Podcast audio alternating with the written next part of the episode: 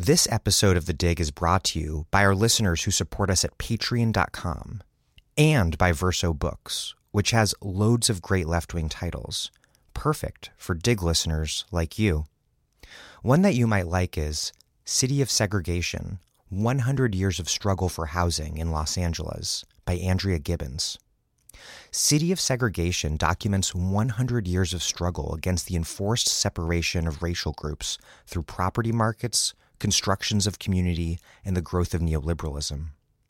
This movement history covers the decades of work to end legal support for segregation in 1948, the 1960 civil rights movement and CORE's effort to integrate LA's white suburbs, and the 2006 victory preserving 10,000 downtown residential hotel units from gentrification, enfolded within an ongoing resistance to the criminalization and displacement of the homeless.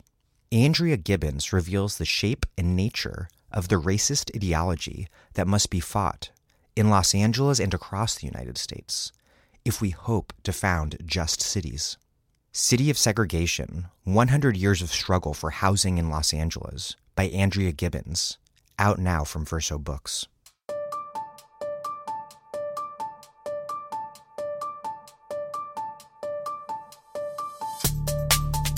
Welcome to The Dig, a podcast from Jacobin Magazine. My name is Daniel Denvir, and I'm broadcasting from Providence, Rhode Island. There has been no greater exemplar of zombie neoliberalism in power than French President Emmanuel Macron. Now, with the rise of the Yellow Vest movement, there is no clearer evidence that zombie neoliberalism is bound to fail. And that's because this crisis cannot be solved with the policies and politics that helped cause it in the first place. My guests today are Danielle Obono, a French member of the National Assembly with the left wing party La France Insoumise, or France Unbowed, and Roar magazine editor Jerome Roos. Before we get this thing rolling, please take a moment to support the left wing media you consume at patreon.com slash the dig. We have an excellent newsletter on the topics we discuss on the show and you get access to it if you contribute just $5 a month. If you contribute at least $10, we'll send you a copy of either Jacobin's ABCs of Socialism or Asad Haider's Mistaken Identity. And if you contribute $20 or more, we will send you a big package of left wing books in the mail. We can't do this without you because we are overwhelmingly listener funded. So please take a quick moment now and hit pause to contribute what you can at p-a-t-r-e-o-n dot com slash the dig. Oh, and one more thing. I was on autopilot reading the credits for Tuesday's interview with Marissa Brostoff and Andrea Long Chu, and I forgot to credit Jesse Brenneman for an excellent editing job. So thank you, Jesse. Okay, here's the interview. Daniela Obono is a member of the French National Assembly for the left wing party La France Insoumise, representing Paris's 17th constituency. Jerome Roos is a fellow in international political economy at the London School of Economics and the editor of Roar magazine. His book, Why Not Default The Political Economy of Sovereign Debt, will be published in February 2019 by Princeton University Press.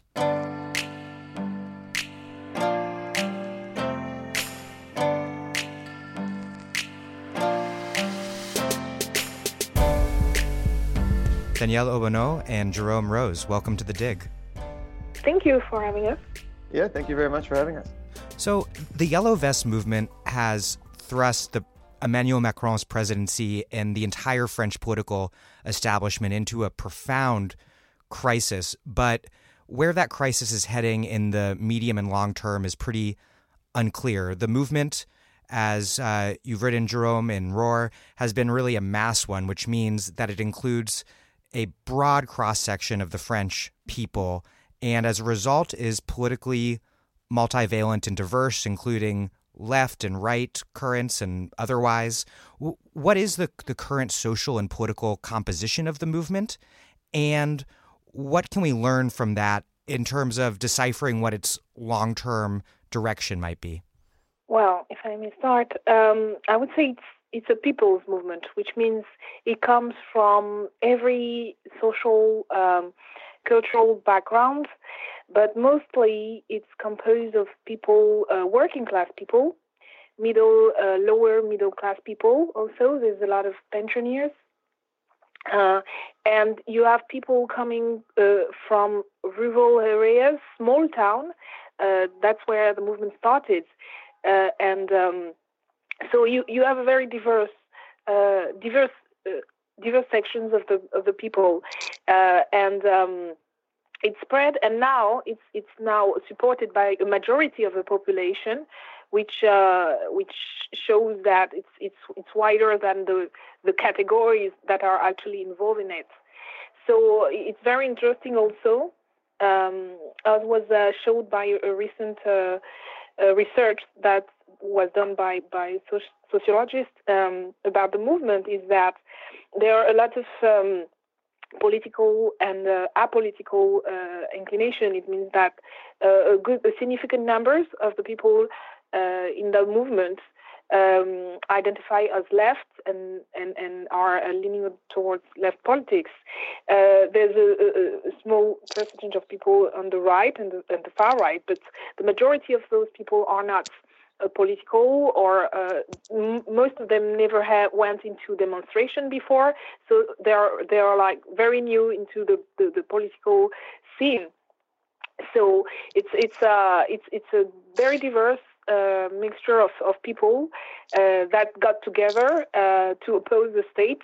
And um, what's very interesting is how the, the, the one thing that's unifying them is this opposition to the state, to Macron, and it's mostly social, economic, and political demands, very quite progressive one actually. It's about um, equality and and um, and to get some returns from tax and and and to be able to afford a um, a, a, decent uh, working ranking salary and uh, to have decent living standards. So that's that's what unites those people. So it's it's a it's it's a very uh, powerful movement that that comes from years of resentment and and and and um, daily struggle to to make meat stand.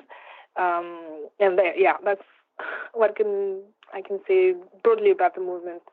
Jerome, uh, to what extent has the social and geographic base of the movement expanded since its inception to include people who live in cities and in the suburban periphery.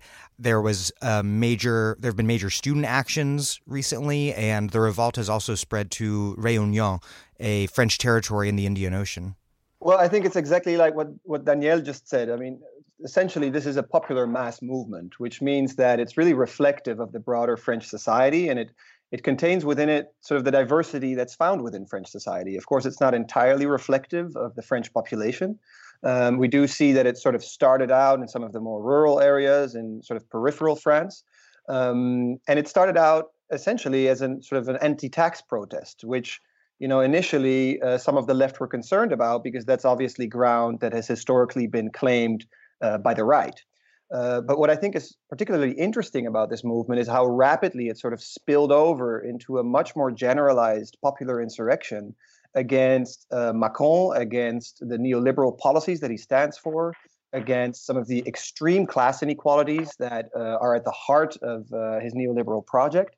And uh, more than that, even uh, you know some of the extreme bourgeois privileges uh, that were being contested through some of the symbolic violence or symbolic property destruction that we saw um, on some more sort of militant um, parts of the movement.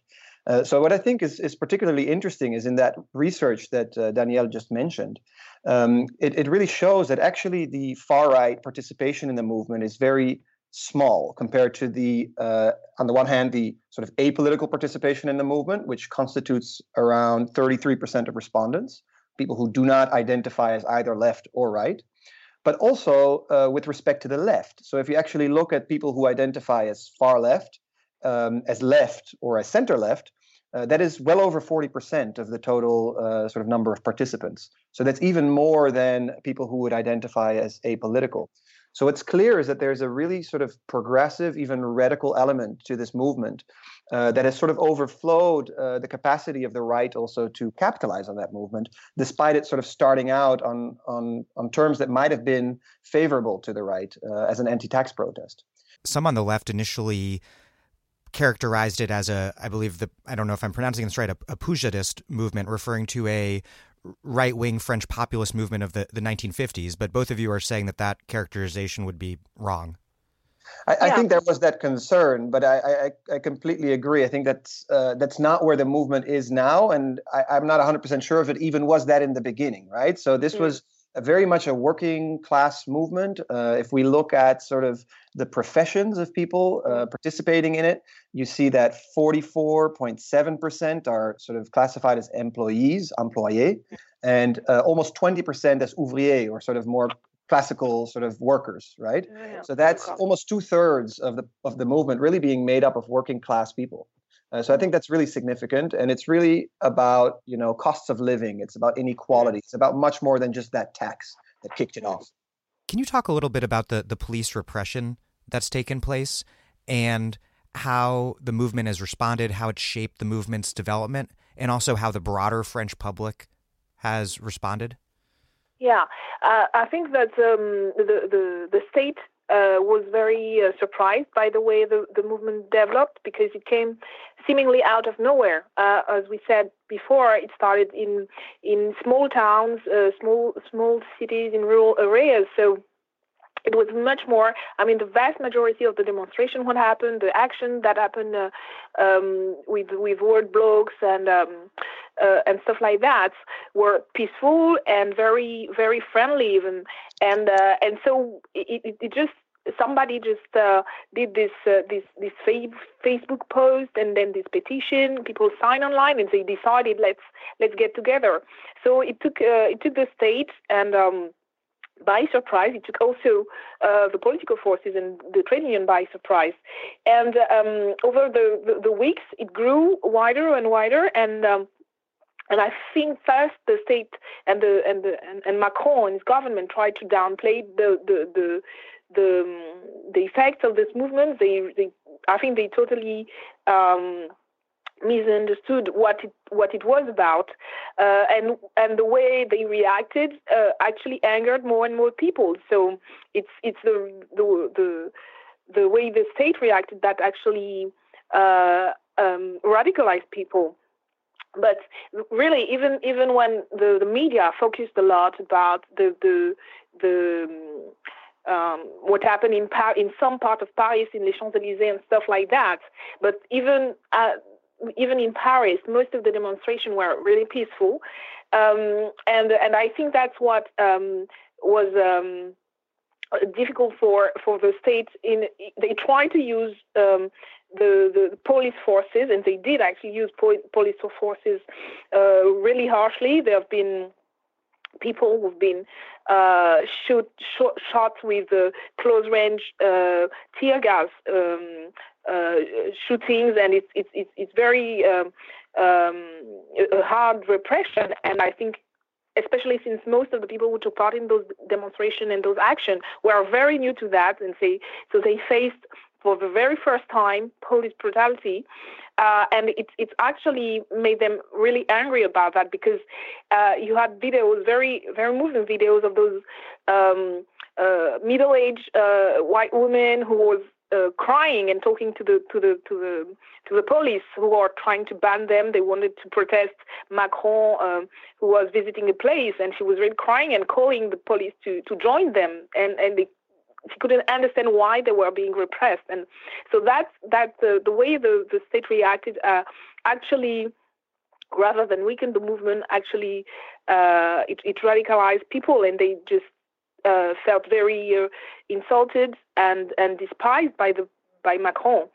Uh, so so then you had uh, the fact that people concentrated and, and decided to go in to, to come in Paris and um, and in the Champs Elysees and go and get Macron uh, because because that's the the place of power and and uh, and Macron himself um, put himself as you know the, the, the guy who was in charge of everything and if people were looking for somebody responsible. They should they should come and get him, and this this is um, uh, due to what happened in summertime and with this big crisis he had and and uh, and uh, a scandal that happened at that time. So so people really you have which is very significant is you have. And that's when he had a bodyguard, uh, one of his bodyguards personally beat up protesters on, on May Day. Yeah, during the, the on May Day, and, and uh, it took two months uh, uh for the the, the uh, l'Elysée from Macron to fire him because and he only fired him because the, the media broke the news and it, it, became a scandal. And and so it was the first uh, big crisis that the Macron uh, regime had to face.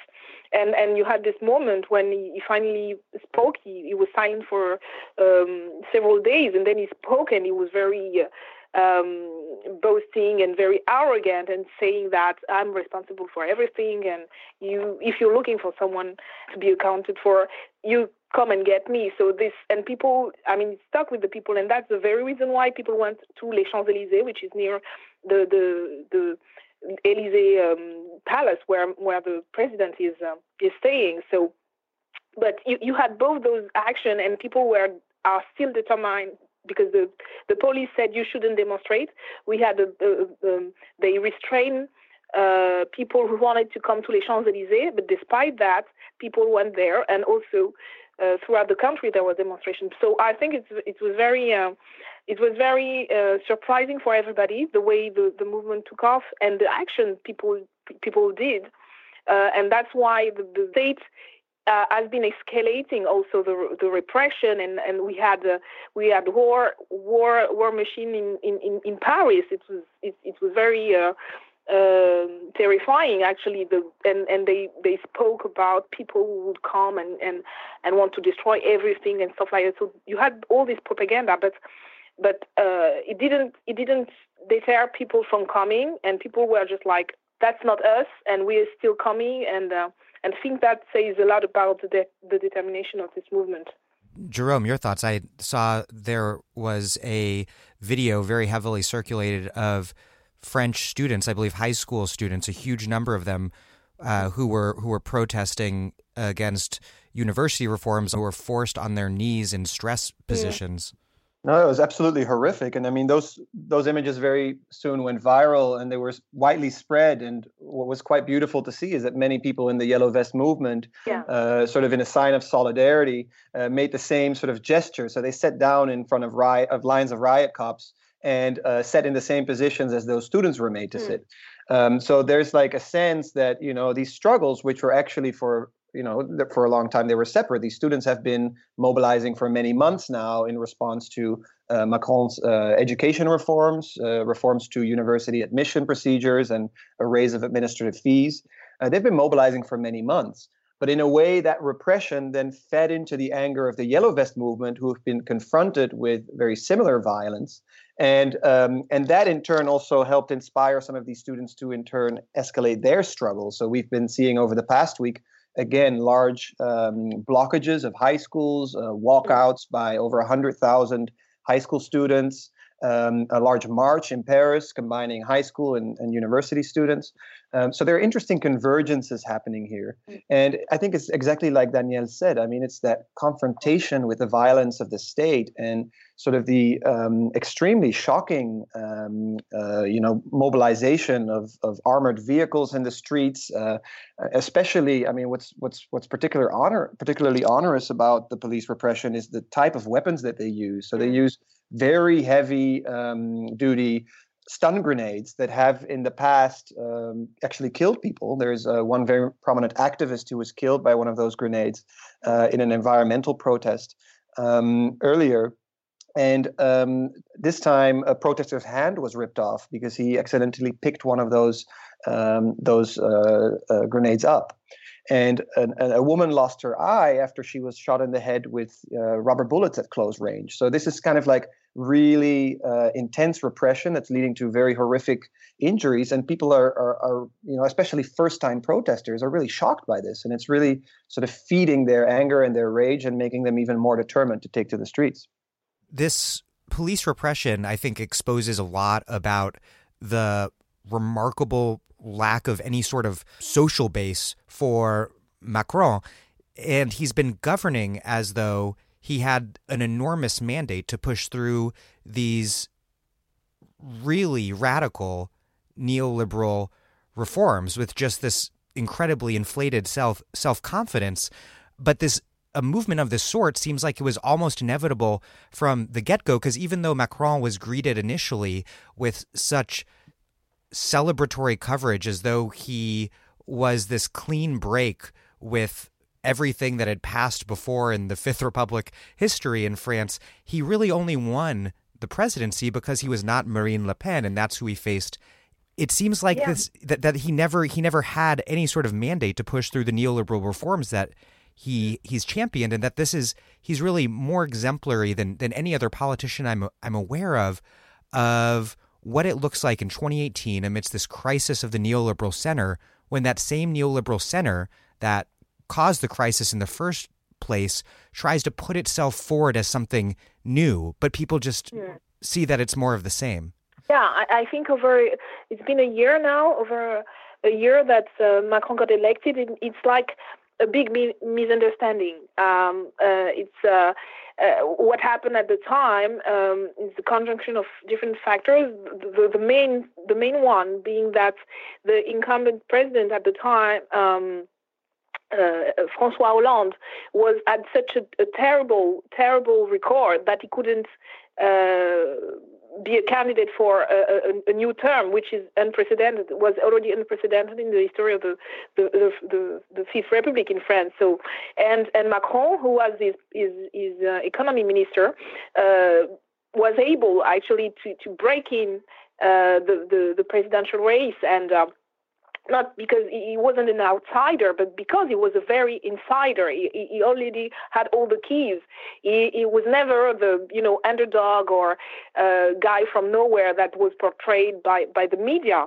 Uh, he was the media guy. He was the bank guy, and and and he, he actually managed it was there was for months media coverage of uh, his every move so it, it was really it's it was very caricature of of um, uh, how the, the, the, the, ruling class uh, pushed him once they realized that the, the other Hollande was out of the picture and the right wing uh, candidate was uh, um, delegitimized by some some scandal that happened.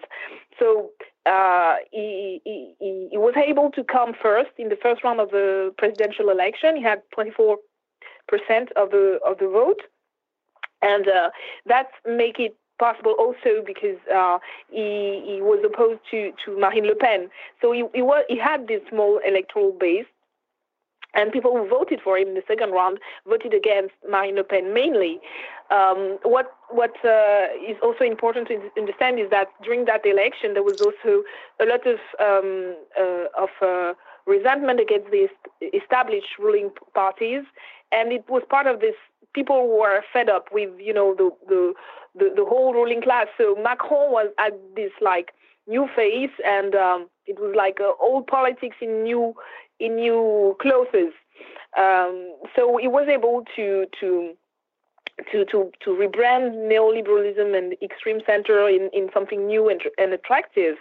Uh, but from a very start, he, he never had a popular um, a majority mandate for that, and so I think that's that's why um, from the start it was like this big misunderstanding, and he was like he had this kind of uh, imposter syndrome where he had to to to rely a lot uh, on um, uh, the, the the history of the monarchy, and he was he, he's always been uh, very heavy on all the symbol with Versailles and and stuff like that to give him some legitimacy, because he knew that he, didn't have the the the um, popular mass-based um, uh, popularity, and also because he, from the very start, he, he, he implemented very hard polit- policies against labor and in favor of the of the, the wealthiest in the society. He, he got the nickname of president of the rich. So he did that, and then he had a very uh, aggressive anti-migrant uh, policies also, which make it for the the part of his electoral base, the center right or center left people who voted for him and uh, um, and believing that he was he would do what the previous one were weren't able to do, they realized that the so-called progressive side of his politics were were were also a lie. Um, so he had this. You had this. Um, uh, the more the his, his, his policy went on, and the more people realized that uh, it was it was a fraud actually, and um, and that's part of the reason why his his his, his government, his majority, has been weakened uh, month after month, and uh, the impacts of his policy, of his pro-rich policy, uh, have been felt more and more deeply by, by, by the poorest in the society, by working class people. So the, the, the, the, the revolt that we've seen, we've witnessing now, as a long time coming, it comes from those those um, months of uh, of deception. And even if, even if people didn't believe in him or didn't vote for him to because they believed in his program, they felt like, okay, we oppose Marine Le Pen, and you got this new guy. Maybe he will do something differently, which uh, was was absolute, an absolute lie. So there's a, a, deeper anger against that because people felt like they were lied and um, and used uh, by by by Macron, and now they are just um, also uh, lots of the, the resentment and the, the hate is directed toward him because of that. The the movement, of course, began as a protest against a fuel tax that Macron imposed in the name of fighting climate change. What does this reveal about neoliberal approaches to the climate crisis? And has the Yellow Vest movement managed to break out of this box that Macron put them in as as these troglodyte opponents of the earth while he's trying to do the right thing for Mother Nature? These these backward hicks are standing in the way of, of a solution? Well, if I may, if I may answer that one, I think that actually it's it's it's very interesting to see what has happened um, last week when there was a major climate demonstration that took place uh, in Paris. Uh, it was sort of pre-scheduled. It was going to happen irrespective of what the Yellow mm-hmm. Vest uh, movement was doing, and um, uh, basically, you know, the government asked the organizers of that protest to blow it off because they didn't have enough manpower to actually control two major demonstrations at the same time. And the organizers basically rejected, and they said, "Look, mm. uh, the social justice, the struggle for social justice, and the struggle for climate justice are one and the same, and we cannot just blow off our march uh, just because there are people demonstrating for social justice."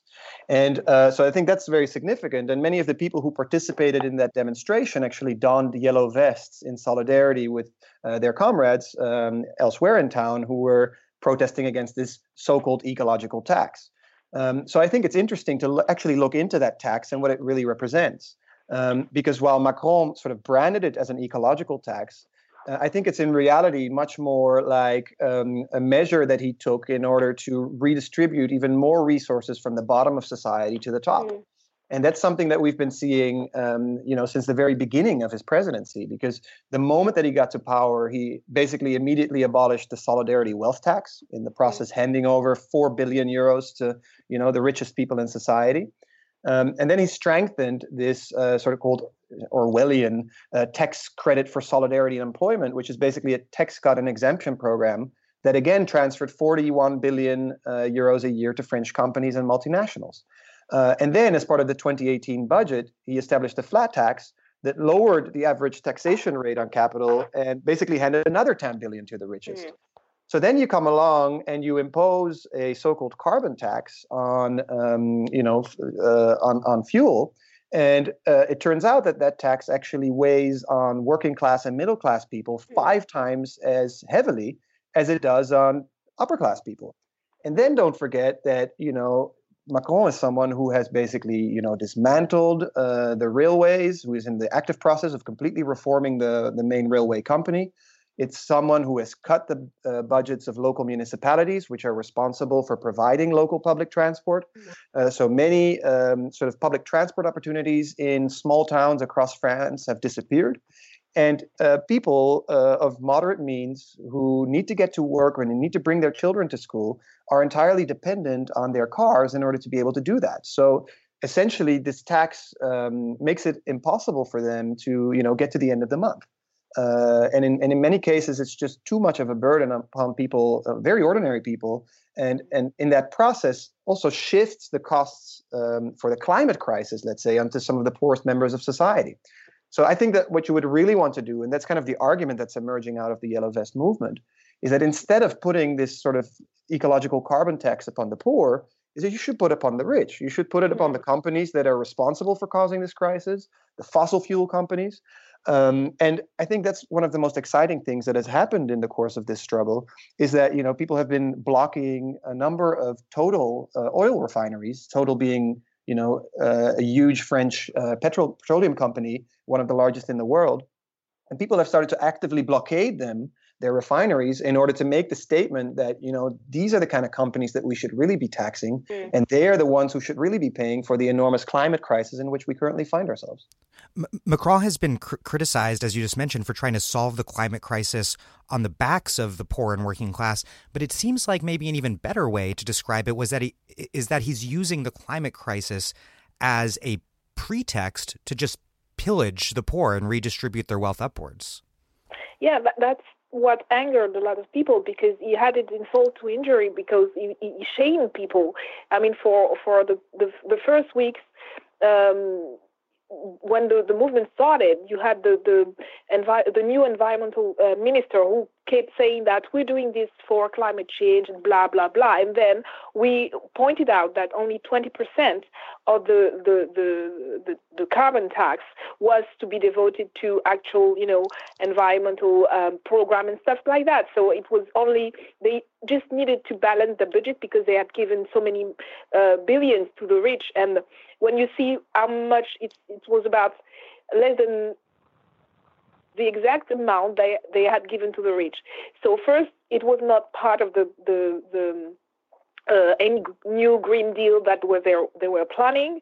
There was no alternative to cars that was uh, that was actually uh, viable for people. So people felt, felt very really insulted because it was like they didn't care uh, for for climate change or transition uh, ecological transition when they said we are aware that what is happening and we are ready to uh, also change our ways of living or, or, moving and stuff but we need to have infrastructure to do that. So and it also show i mean the high level of consciousness of the people uh, and uh, and the connection that happened when you are the, the organizer of the the climate uh, climate change uh, demo last week, who actually um, uh, said that uh, we won't be, uh, you know, opposed uh, to to working class people, and actually um, the, the, responsible for all the situation is the state because you don't uh, promote actual uh, transformation and, and and new transport system and stuff. And you have also to to have in mind that um, in last September, just just uh, three months ago, the former environmental minister Nicolas Hulot, who was this uh, very famous um, TV guy, uh, he was one of the civil society uh, people who got into uh, Macron government. So he, he was very he was third in in in, in the in the government uh, he actually resigned because he said after a year he realized that the government wasn't serious about climate change actually, uh, and that um, we couldn't actually change anything if we stayed uh, if we stay within the EU treaty, and neoliberalism was incompatible uh, uh, with with an actual uh, environmental transition.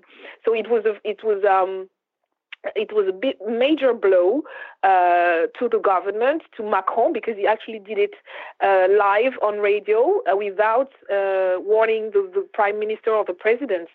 So it, it, was major blow, and, and, and because he's one of the most popular, and he's still very popular uh, in France, uh, because he's had this year-long TV program about uh, environment, uh, the environment and stuff like that. So um, when you, you have that in mind, you realize that people were not fooled by by all the the justification. And people said actually this is not uh, this is not an environmental you know uh, transition. Uh, this is this is bullshit. You're trying to to and you're trying to shame us. Um, so so. It's good that people in France have not been fooled by this because green neoliberalism is politically and incredibly dangerous. Just look at the what's happening in the United States, where where Trump and the right have been able to pit the earth against the working class. But I think that the, the, the what has happened over the past week is that people are just like actually saying we we're ready. We've been struggling for years. We've been told that we have to pay the debt and stuff like that. We've been making sacrifices, and uh, we know for the environment things need to change, but the, we need to have you know uh, train stations open in small cities. We we need to have you know uh, our housing uh, uh renovated so that we don't you know uh, use too much energy and stuff like that. And I think that there's a high level of consciousness about the, the situation, but also about the fact that. Um, everything is is organized in a way that prevent people from actually you know uh, taking part in this in this in this change and so that's that actually uh, angered the people the most. And and after two weeks of trying to sell it as a, uh, a green a green tax and stuff like that they they just uh, they don't i mean the the, the last um, uh, thing the government and, and the president uh, in his speech he didn't even talk about ecological transition or anything because uh, people just realized that it had no, nothing to do with that. And i think it's it's it's actually he managed to to unite and to, to unify those different sections of social movements that we didn't know how to do it before. It was very difficult. The previous climate march was where where really uh, just a category of the population, very urban, uh, middle, higher middle class, and stuff like that. And Macron actually united.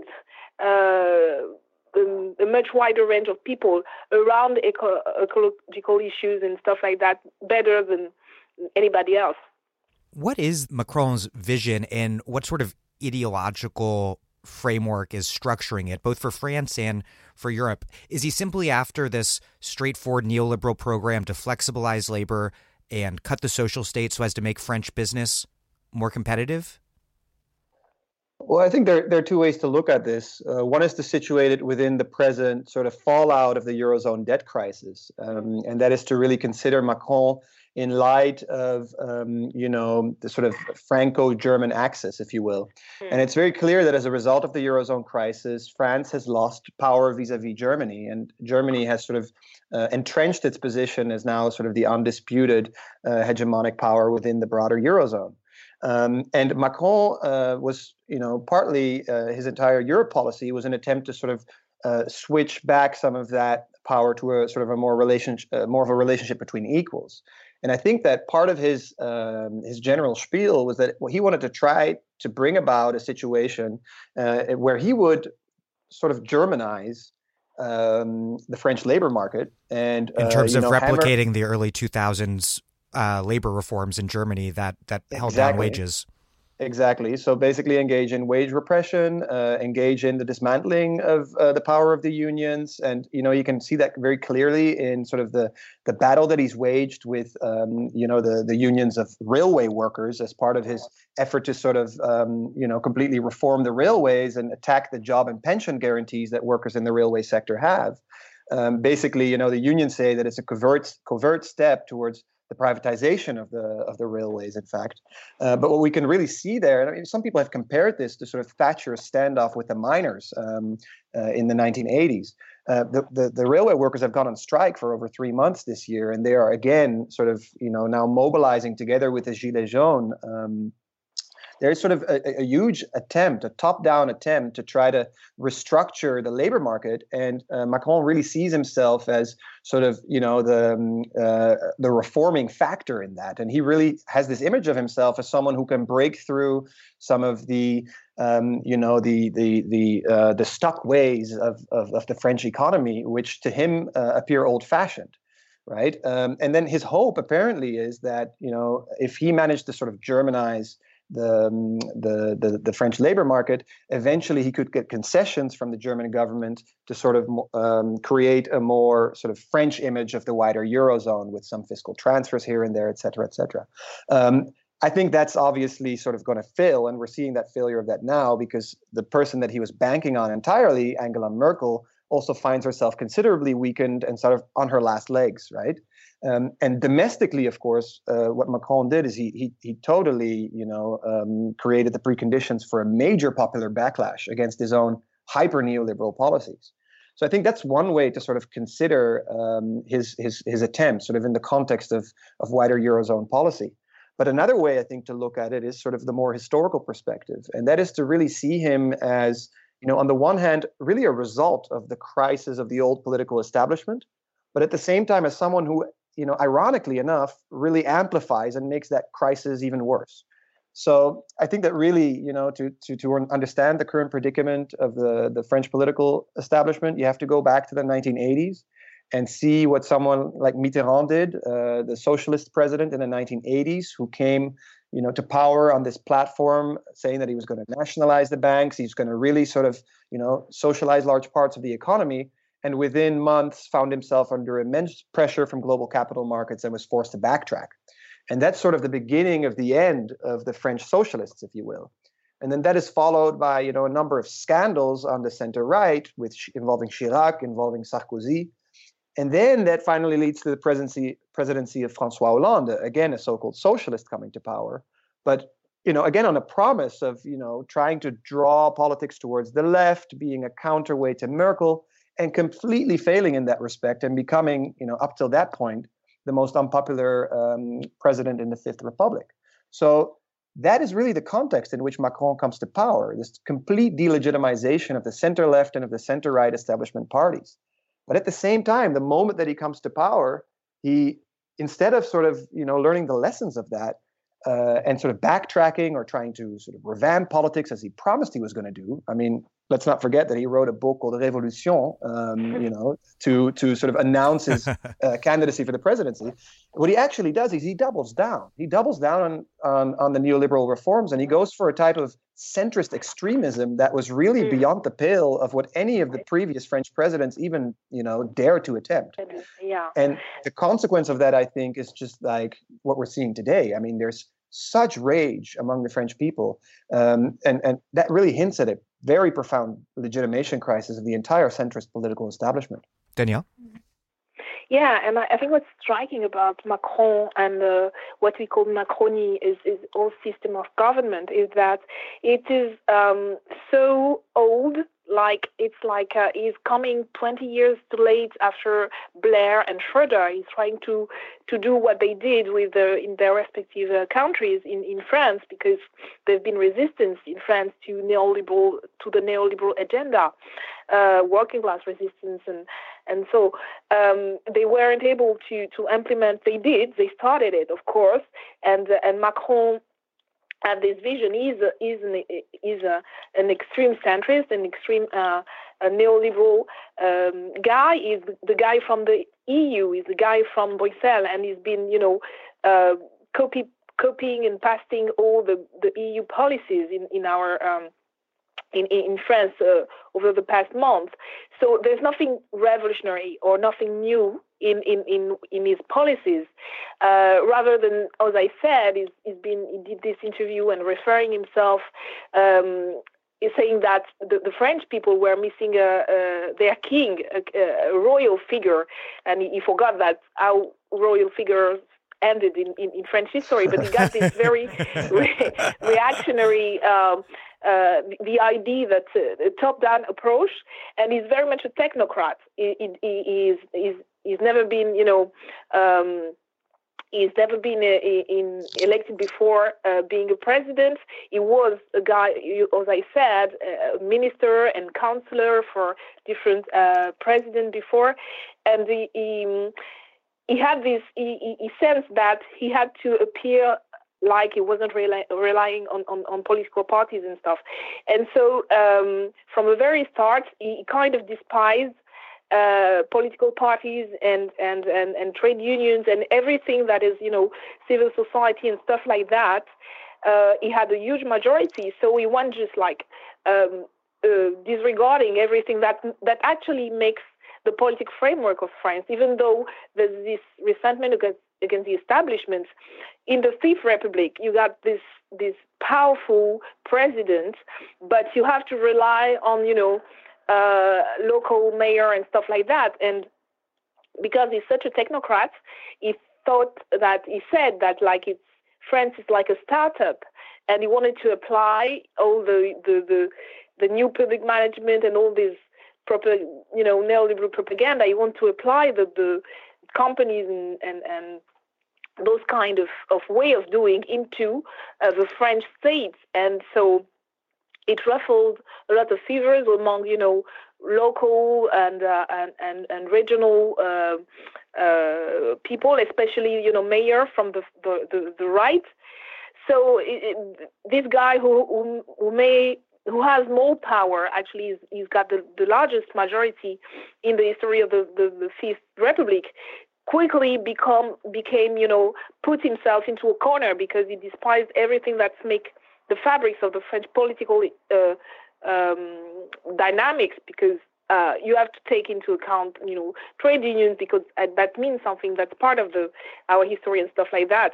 And he just thought that, you know, he would do uh, what uh, nobody had done before. That what that's why he went so hard on on labor and and and uh, and uh, so ob- without even trying to to hide himself, like uh, when he when he did all those reform in favor of the of the rich, and and now he's like into a corner because he he doesn't have any more. Um, uh, he's like the the naked king like he, he, doesn't have any any protection that's that usually you know some you know like the, the previous president they had their own party the socialist party or the you had some protection but now he's like it's him in front of you know the people who are focusing their uh, their hatred against him.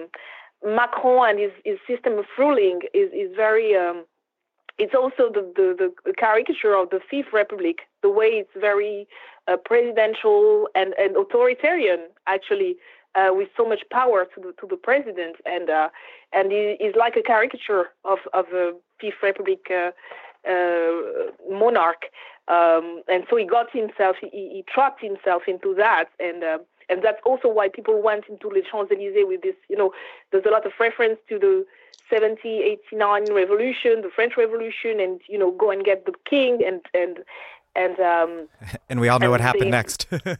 yeah, so this is uh, this is very striking how uh, unimaginative and uh, how um, mediocre his policies are. But with so much power, it means that at some point something is gonna some something is gonna break because it can't uh, it can't hold uh, forever. You know the, the the the fraud or the, the, the misunderstanding will you know is, is now clearing and people are just seeing him for what it is. Well, one question for you, Danielle, is as things break and continue to get more broken, is where the French left comes in because really the entire party establishment, traditional party establishment, was, delegitimized in the election that brought Macron to power because it, the top three candidates were uh, Macron, Le Pen of the right wing National Front, and Jean Luc Mélenchon from your party, La France Insoumise, or France Unbowed.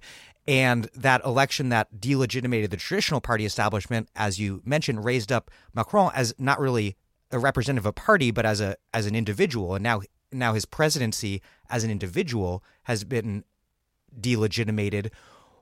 Is La France Insoumise well positioned to channel this movement into an electoral process that could bring the left to power in France?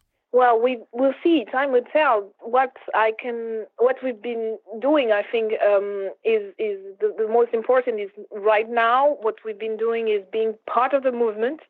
I think we are the the the, the, the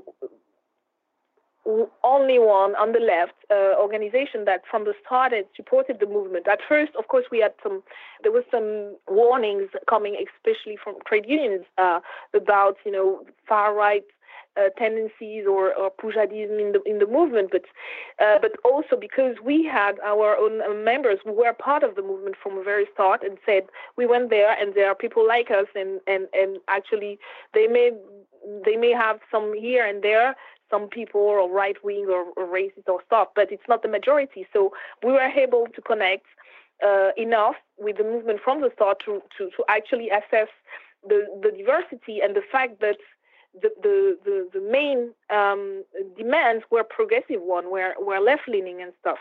So I think we, we, we actually were able to, to connect with the movement. And in a way that um, right now there's, there's, a list of demands that have been um, sent by, by the, the yellow vest movement to to parliamentarian and to the media.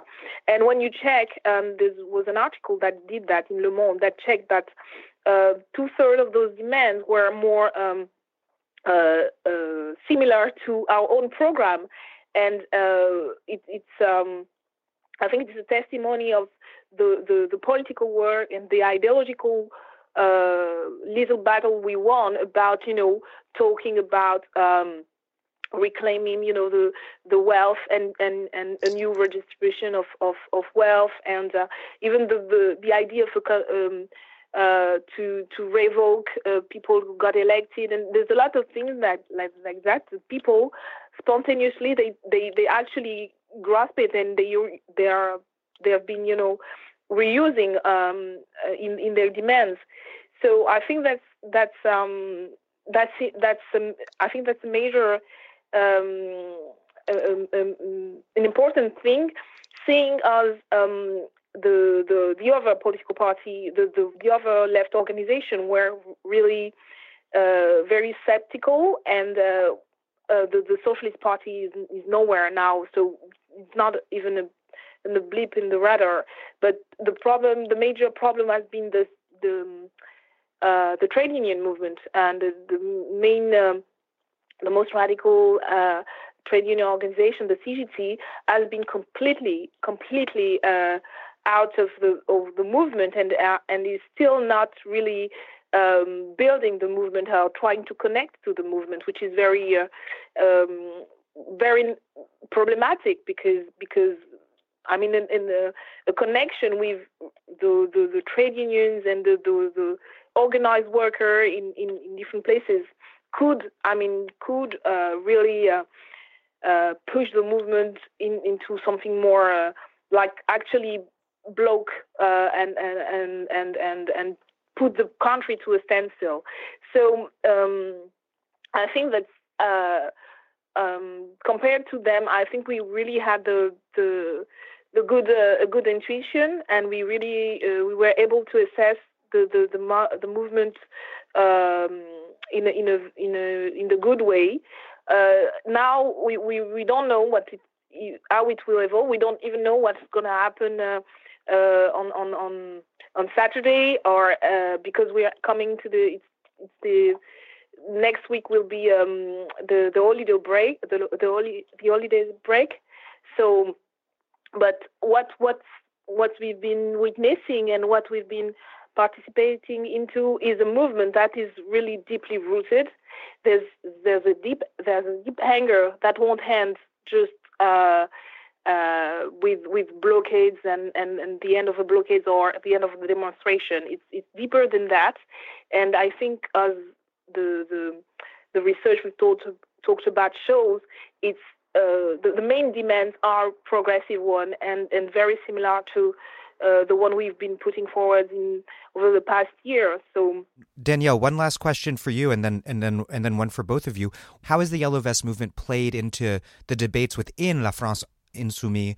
As far as I'm know, there's a, there's a debate between what's called a united left approach and a national sovereigntist approach represented by Autain and Kuzmanovic. I don't know much about it, but if you could say a little bit about the internal discussions within La France Insoumise and your in your in your take on them.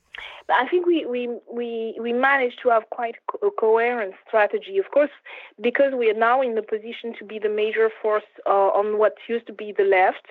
Um, we we won. We actually won the argument within within the the the, the, the left because we managed to to come um, uh, got twenty percent nearly 20% of the vote at the presidential election to have our own parliamentary group. So our, our strategy is saying that we need to appeal to the people as a whole and to appeal to people who don't vote and uh, whatever label they, they you know identify with it's about the program so i think we, we managed to show that uh, we need to, to, to, to change our, our, our analysis of the situation and our strategy on the left. Uh, now it means that we, we're in a position we have to, to find a way to, uh, to, to work with and to, to, to um, take with us some organizations that are still in this, you know, previous framework when you they thought about you know adding labels would make people go and vote, which is which is not what is happening. You know, when you put labels together, people just are just people who don't who won't vote for one label won't, won't vote for the several of them put together. So um, I think the, the movement, our movement, uh, have been have been uh, um, actually uh, deepening this this understanding, and and then there've been some um, disagreement because some would say uh, we are we have to downplay that issue because, for instance, uh, when we've been uh, campaigning against the anti-migrant law uh, against um, uh, put forward by Macron, and how do we um, how do we manage to uh, be clear on, on, on that issue and be clear on also LGBT rights and, and, and stuff like that. And we there've been um, discussion about how do we balance all those things. But I think we now we're at a point, especially since the movement, the Yellow Vest movement, actually uh, confirmed what we were analyzing, what has what was happening in, in the French society. We've been talking about the citizen revolution and people, you know, getting um, out of the organized uh, left or organized parties and, and going onto the streets. So it it pretty much confirms what we've been t- talking about, and um, and it's it's it's more like um, how do we manage to get uh, the trade union on boards and, and, and over organization on boards with that so that we're, we're really able to to give a, a political you know uh, uh, form to that to that anger and that's it's not because we're still fighting against uh, the far right because they are still there and they're in a position where because the, the governments have been fueling anti-migrant and xenophobic policies uh, they are the one who uh, may also benefit from from the movements, even though uh, it's not the majority. But um, I think that's more what is at, at stake is whether it's us or uh, the far right that benefit for for the movement, since uh, Macron's party is so delegitimized and there's no other alternative but us uh, for uh, you know the working people and then uh, the far right for the ruling class or, or, or something similar. Jerome, do you have do you have thoughts on, on those two points? First, the La France Insoumise sort of populist uh, approach that it seems to me to be similar to what, what Podemos has has pursued in Spain, and also what your thoughts are on the Marine Le Pen and the far right National Front's efforts to attempt to, to co opt the, the Yellow Vests. Okay, I will. I think I will focus on the second part of your question because I don't think that I can give as coherent an answer on the first part of the question. Um, sure especially, you know, sitting here with uh, with Danielle, I, I, don't think I'm qualified to to um, to talk to that. But I do think that um, really what what this movement represents, I think, is a profound historic rupture in French politics, and I think that um, you know, this is something, and I've seen this sort of, you know, come up in multiple writings by French intellectuals, by French activists, and by French political analysts over recent days and weeks. Um, there's a profound sense that, you know, 20 or 30 years from now, people will look back at what happened in 2018 as something that was really a very profound meaning. Um, and I think that maybe there's a tendency abroad to underestimate the extent to which this has really shaken France. Uh, and this has really shaken the country because it's broadcast on the media nonstop. Everyone's talking about it, but also because the political establishment has no real answer to this. Mm-hmm. They don't know how to re-legitimize themselves other than, you know, this kind of new divide and rule approach that uh, Macron sort of um, put on display in his um, televised address to the mm. nation earlier on Monday evening when he made some concessions um, you know, in terms of you know the minimum wage, but at the same time threatened to really crack down on some of the more radical elements of the movement. And I think that that is not enough for people, and people are not you know happy about that. And you can really clearly tell that uh, people inside the Yellow Vest movement are intent on continuing the movement. So while I do think that it's likely to, that it will peter out, I, I, also think that this has, is going to have a lasting impact on the way that politics is done in France. And of course, in the vacuum that arises after the sort of demobilization of the movement, um, on the one hand, you're going to have a host of exciting opportunities for new grassroots initiatives and for new social movements to begin building sort of alternative networks and, and, and structures of, of self organization. but you're also very much going to have that political question arise like who is going to be seen as the legitimate political heir of this movement um, in the next presidential elections and I think in, in that respect, uh, La France Insoumise has a very important role to play because they basically have to steal the thunder of the right. Um, and I think that even though the left is clearly winning the battle in the streets right now, the, the, the memory of May 68 also warns us that it may well be possible for a movement to win the battle in the streets and to lose the war at the ballot box mm. uh, to the right. So I think that you know there's a there's a still a risk that even though this movement is pointing to the left and even though it's speaking a much more progressive language than many people maybe anticipated originally, um, I do think that uh, there is still a risk that the right will benefit just because of the sort of implosion of the neoliberal center. And now, just to be very clear, I don't think that's the fault of the movement or the fault of France, uh, La France Insoumise, but it would simply be sort of, you know, the, the, the logic of the implosion of the neoliberal center, which, in my view, was always already pointing to the right because of this, some of the things that um, that Danielle mentioned. But at the same time, I don't want to be too pessimistic because I do think that Le Pen also finds herself in a very awkward and increasingly untenable position because she actually started out in the beginning realizing that as an anti-establishment outsider, she had to sort of profile herself as supporting these movements, especially because they started out as sort of an anti-tax protest, right? So she really began um, by sort of enthusiastically embracing the roadblocks and, and, and speaking of them in positive terms, seeing herself as a representative of them. But then, when it became clear that this was spilling over into a much broader popular insurrection for better living standards, for an increase in the uh, minimum wage, for you know against inequality, against the privilege of the of the of the, you know of, of, of bourgeois wealth. She also realized that she had to pander to her um, sort of more traditionalist constituency amongst the petite bourgeoisie, who are afraid. Which is the traditionalist base of the National Front, regardless Absolutely. of their ability to expand that somewhat in recent Absolutely. years. Absolutely, and these include many small business owners who are dead set against, um, you know, an increase in the minimum wage. These include people who, you know, are absolutely terrified of any form of disorder. So she's had a very difficult position where she's now finding herself actually rejecting aspects of the movement.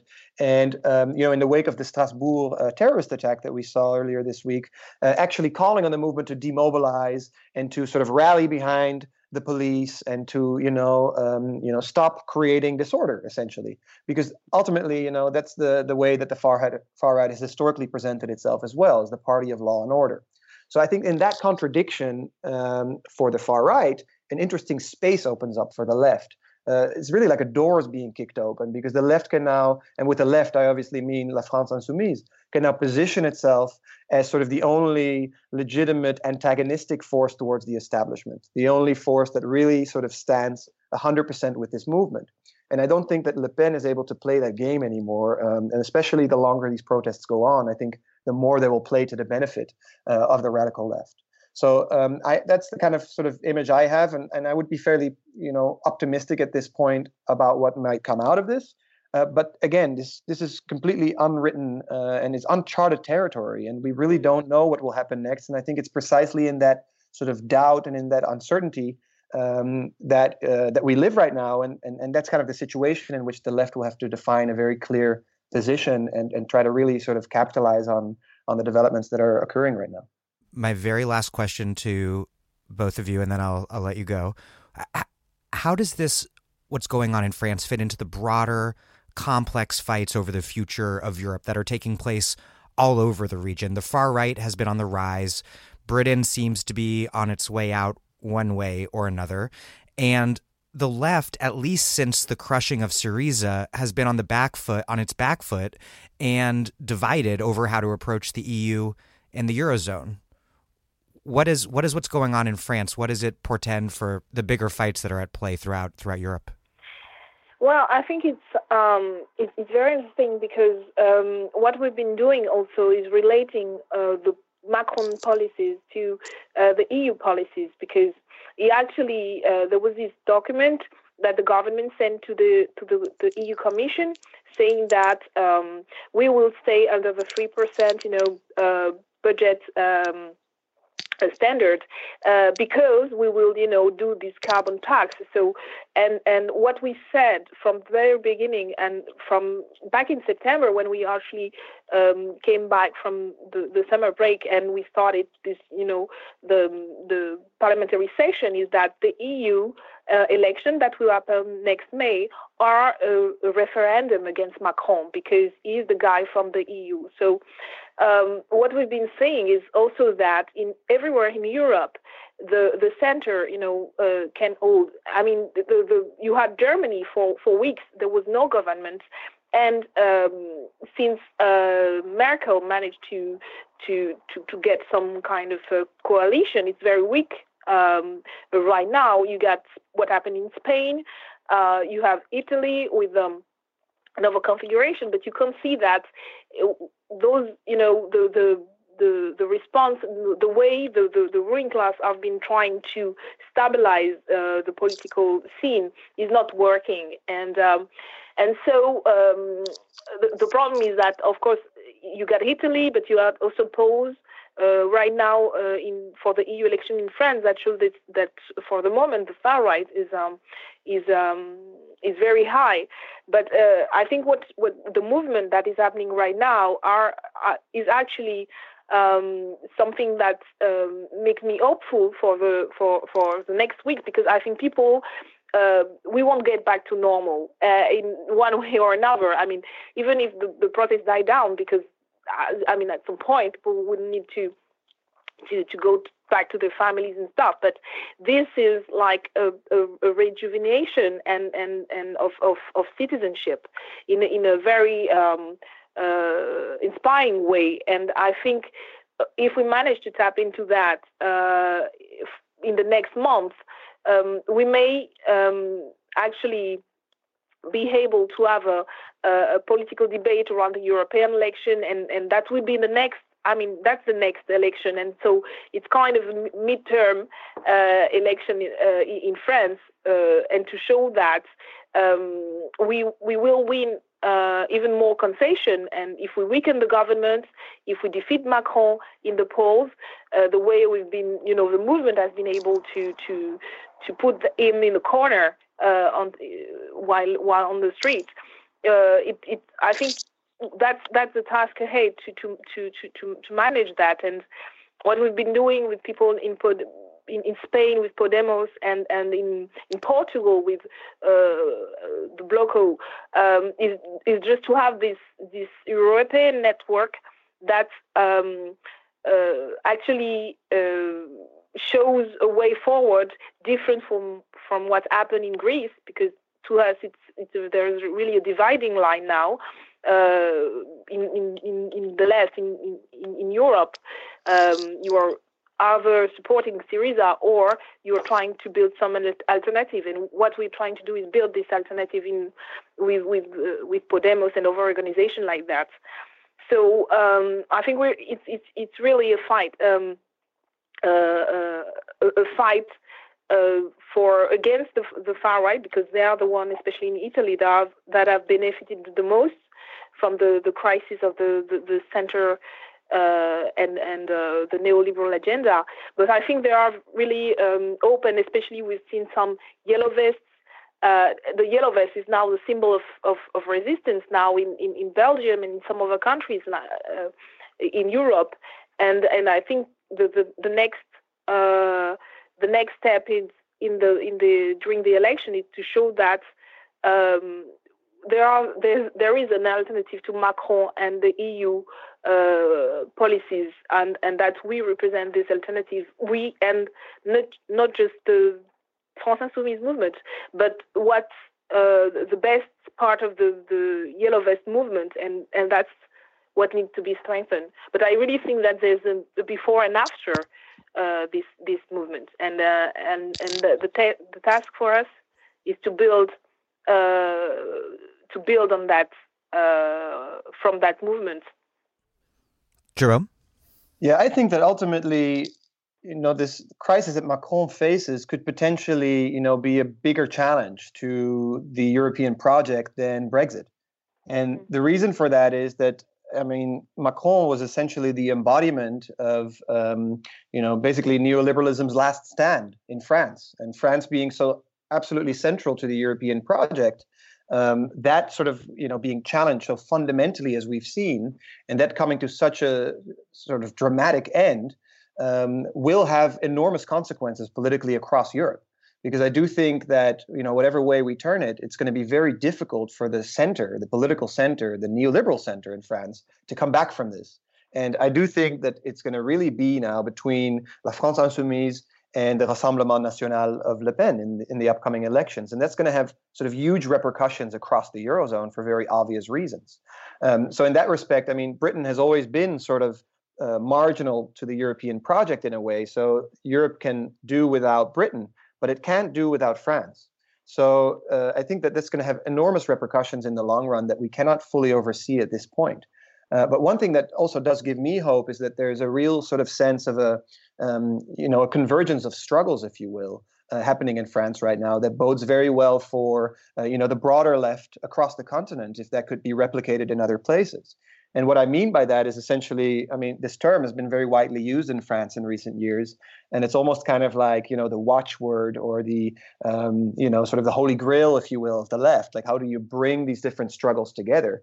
People were talking a lot about that uh, during the resistance to the um, uh, the labor law reform in 2016. But we're almost seeing that emerge, that type of convergence by default right now, uh, almost spontaneously because of this shared anger at the centrist political establishment, personified by you know the child king Macron, and um, you're seeing you know these students, you're seeing um, you know you're seeing uh, farmers, you're seeing railway workers, you're seeing ambulance drivers, you see the the yellow vest protesters. Uh, you see just enormous cross sections of society coming together. Uh, the climate movement that I mentioned before, coming together and joining forces um, and, and struggling for a different way of doing politics. And exactly how that will evolve, we don't know. But I completely agree with uh, Danielle that this is this is a historic rupture, and there is a before and an after. And the after is going to look very different, and it's going to have repercussions that will spill over far beyond France's borders. I mean, that's for sure. Danielle Obono and Jerome Roos, thank you so very much. Thanks for having us.